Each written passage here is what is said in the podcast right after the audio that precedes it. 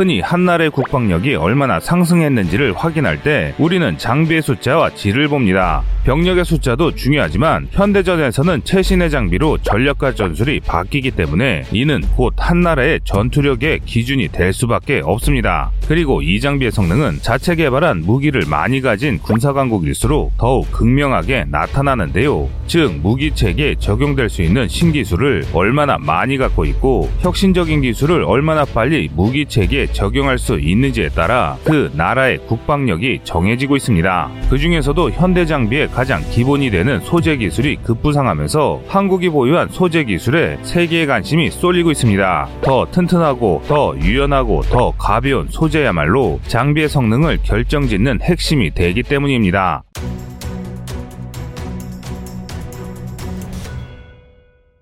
과거 한국의 과학기술 개발은 도전의 연속이었습니다. 아무런 기반 기술도 없고 기술을 개발할 인력도 터무니없이 적은 상황에서 우리 과학자들은 매일 밤을 새며 이론을 정립하고 기술을 검증하는 등 피, 땀, 눈물을 쏟아가며 국산 무기를 개발했습니다. 과거 일본 식민지에서 독립한 지 불과 30년밖에 되지 않은 나라가 지금도 많은 나라들이 개발하지 못하는 미사일 개발에 성공한 것부터 시작해 각종 전차 전투함들을 자국의 기술로 도배시키고 지키고 있습니다. 이는 연구원들의 노력도 대단하지만 우리의 소재 기술이 없었다면 불가능한 일이었습니다. 이것이 가능했던 이유는 국산 무기 개발이라는 목표가 있었기에 가능한 일이었습니다. 아무래도 상당수의 부품과 소재는 외산 수입품에 의존할 수밖에 없었습니다. 하지만 다행히 우리 경제가 성장하고 기술이 발전하면서 부품의 국산화율은 점차 높아져 갔는데요. 그럼에도 일부 소재의 국산화는 아직 큰 장벽으로 남아 있습니다. 기존의 설계를 벤치마크 마킹할 수 있는 부품과 달리 소재는 소재 그 자체가 하나의 기술이자 특허이기에 모방이 어렵습니다. 게다가 보통 첨단 무기에 쓰이는 첨단 소재들은 그 시점에서 가장 최고 수준의 기술로 만들어지는데요. 매우 정밀한 시설과 장비를 필요로 하며 인력 역시 세계 최고 수준의 인재들이 투입돼야 합니다. 이 때문에 아무리 막대한 자본을 들여 좋은 설비를 갖춘다 한들 창의적인 아이디어와 현상을 이해할 수 있는 날카로운 통찰이 없다면 신소재 개발은 불가능합니다.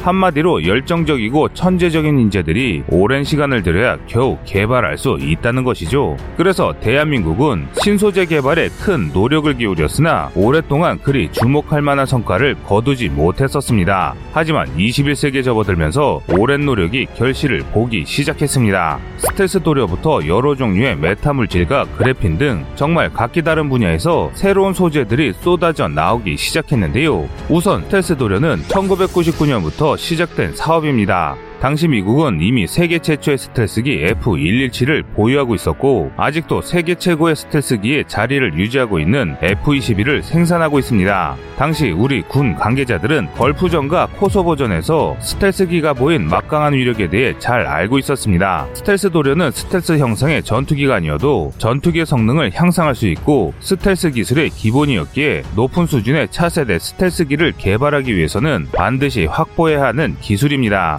당연히 이를 개발하기 위한 범 국가적인 개발 사업이 진행되는데요. 하지만 개발 초기에는 여러 문제가 많았습니다. 일부 업체에서는 효율적인 스텔스 기술을 개발했다고 주장하는 온갖 사기꾼들이나 성능을 부풀린 기업들을 상대하며 많은 시간을 허비했습니다. 다행히 적합한 업체를 선정하고 스텔스 도료를 본격적으로 개발했는데요. 개발 10년 만인 2009년 마침내 스텔스 도료를 한국의 기술로 완성했습니다. 해당 도료는 우리 군이 보유한 F4 전투기로 테스트되어 그 성능이 입증되었습니다. 하지만 스텔스 도료가 완성된 시점에서 연구진은 또 다른 고민에 빠집니다. 있습니다. 미국에서 스텔스 도료를 사용하는 전투기를 조기 퇴역시키기 시작했기 때문인데요. 문제는 막대한 비용이 원인이었습니다. 스텔스 도료를 도포한 전투기는 우수한 스텔스성을 보이지만 매 비행마다 도료를 다시 칠하는 등의 관리가 필요하고 이를 전문 인력이 수행해야 했기에 매우 높은 유지비가 소모되었습니다. 게다가 도료를 바를 수 없는 조종석의 캐노피에는 레이더 반사 면적을 낮추기 위해 스텔스 코팅을 해야 했는데요. 때문에 국내 연구진이 스텔스 도료를 개발했을 때는 너무 때늦은 개발이라는 황당한 비난까지 들어야 했습니다. 하지만 이에 포기할 우리 연구진이 아닙니다. 연구진들은 더욱더 나은 스텔스 기술을 개발하기 위해 메타물질 연구에 돌입했습니다. 메타물질은 자연에서 발견되지 않은 특성을 가지도록 설계된 인공물질을 총칭합니다. 어떤 물질을 어떤 형상으로 설계하느냐에 따라 강철보다 단단하면서 고무보다 잘 늘어날 수도 있습니다. 그래서 빛이나 전파를 왜곡할 수 있는 메타물질은 사람의 육안이나 레이더상에 보이지 않도록 만들 수 있습니다. 그렇기에 매개가 되는 물질과 설계된 형상에 따라 그 기능은 천차만별인데요. 현재 대한민국은 투명 메타물질, 레이더 전파를 흡수하는 메타물질, 수중음파를 투과시키는 메타물질 기술을 확보한 상태입니다. 투명 메타물질은 앞서 말씀드린 대로 메타물질을 착용한 장비나 사람을 빛과 열로부터 차단할 수 있는데요. 이런 메타물질을 착용한 장비는 광학 장비나 적외선 센서로 탐지하는 것이 불가능합니다. 하지만 아직 단가가 높고 생산성이 낮다는 단점이 존재합니다. 반면 레이더를 흡수하는 메타물질과 수중음파를 투과시키는 메타물질은 상당한 수준까지 발전된 상태인데요. 수중음파를 흡수하는 메타물질은 디지털 신호를 이용하는 가상화 메타물질과 구리 등의 물질을 이용하는 두 방법이 있습니다. 가상화 메타물질은 디지털 회로 처리 기술로 파동과 주파수를 자유자재로 조작하는 기술로 실제 존재하는 소재를 이용해 메타물질을 설계한 것이 아니기 때문에 가상화 메타물질이라고 불립니다.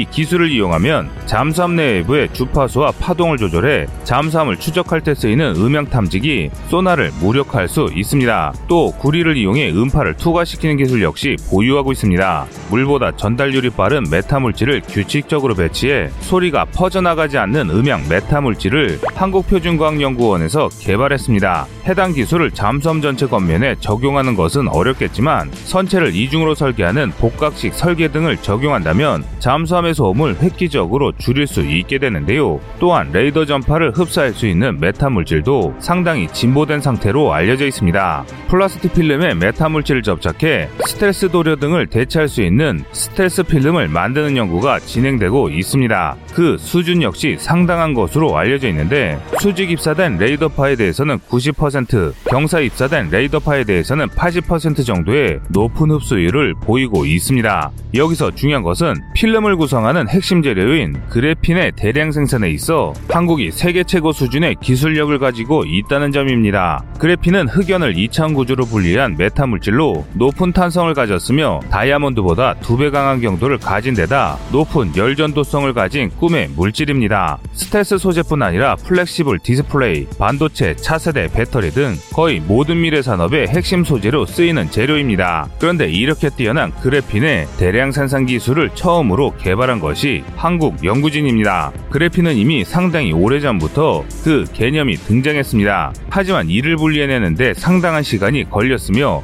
이를 대형화하고 생산하는 데는 그보다 더 오랜 시간이 걸릴 것이라는 평가를 받고 있었는데요. 그런데 서울대학교의 홍병희 박사의 연구진이 구리와 같은 고체 물질을 매개로 한 화학 증기증착법을 개발하며 대량 생산의 길이 열렸습니다. 눈에 보이지도 않는 크기였던 그래핀 소자는 홍병희 박사의 손에서 수십 센치 10cm 크기로 커졌고 신문을 인쇄할 때 쓰는 롤러를 사용해 생산성을 크게 향상했는데요. 이 연구개발로 한국은 끊이지 않고 엄청난 길이의 그래핀 소자를 생산할 수 있게 됐습니다. 홍 박사의 연구팀은 그래핀으로 반도체의 생산 수율을 높이는 클리퍼를 만들거나 심지어 파킨슨병 치료 약물로까지 사용이 가능하다는 사실까지 밝혀내 관련 사업을 추진하고 있습니다. 엄지 손톱만한 그래핀 소자가 신문지만 해지기까지 불과 10년이 걸렸음을 생각할 때 수년 안에 그래핀이 사용된 제품들이 상용화될 것으로 보입니다. 이를 활용한 군사 분야에서는 스텔스 코팅제, 착용형 디스플레이, 고경도 방탄판, 신형 복합 장갑 소재, 외골격 로봇의 외부 장갑으로 도입될 수 있습니다. 스텔스 도료와 메타 물질은 분명 대단한 기술이라지만 이 둘만으로 대한민국이 소재 독립을 달성했다고 보기는 어렵습니다. 특히 고도의 기술과 정밀도를 요구하는 군용 장비에 쓰이는 소재들의 경우에는 기존 소재보다 우수하고 저렴한 데다 대량 생산까지 용이한 소재를 만들어야 되기 때문입니다. 일례로 항공기에 쓰이는 탄소 소모의 경우 아직도 해외 수입에 의존하고 있습니다. 상당량을 일본으로부터 수입해야 하기에 국산화 요구가 크지만 외산을 완벽히 대체하기까지는 상당한 시간이 걸릴 것으로 보이는데요. 지상 장비 역시 이런 분야가 있었습니다. 바로 전차와 장갑차의 방어력을 책임지는 장갑입니다. 현대 전차는 그저 철판으로 이루어진 것이 아니라 세라믹이나 텅스텐 등 여러 소재를 복합한 복합 장갑을 사용해 무게 대비 방어력을 극대화합니다. 소재 배분에 따라 방어력의 차이가 발생하기도 합니다. 이런 장점에도 불구하고 아직 전차에서 가장 많이 사용되는 것은 강철입니다. 문제는 비용 때문인데요. 그래서 지금까지 이 고경도 장갑판은 사실상 거의 전량을 수입에 의존해 왔습니다. 하지만 이제는 아닙니다. 지난 6월 8일 국방뉴스는 ADD가 고경도 장갑판과 그를 뛰어넘는 초고경도 장갑판의 자체 개발에 성공했다는 사실을 밝혔습니다. 특히 주목할 점은 고경도 장갑판의 소재로 쓰이던 슈퍼 베이나이트 강보다 경도와 탄성이 뛰어나면서도 열 처리 시간이 100배로 단축됐다는 점인데요. 국내 생산을 통해 외화 유출을 막고 뛰어난 생산성과 성능으로 우리 군 전력 향상에 크게 이바지할 것으로 기대됩니다. 그런데 한국의 소재 기술은 이게 다가 아닙니다.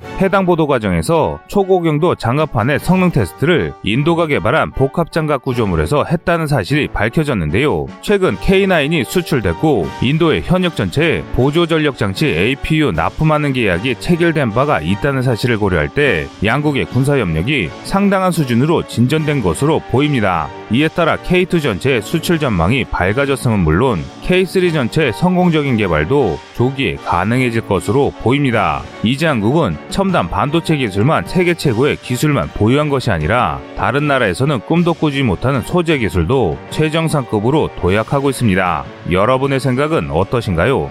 시청자님의 현명한 의견을 댓글로 남겨주시기 바랍니다.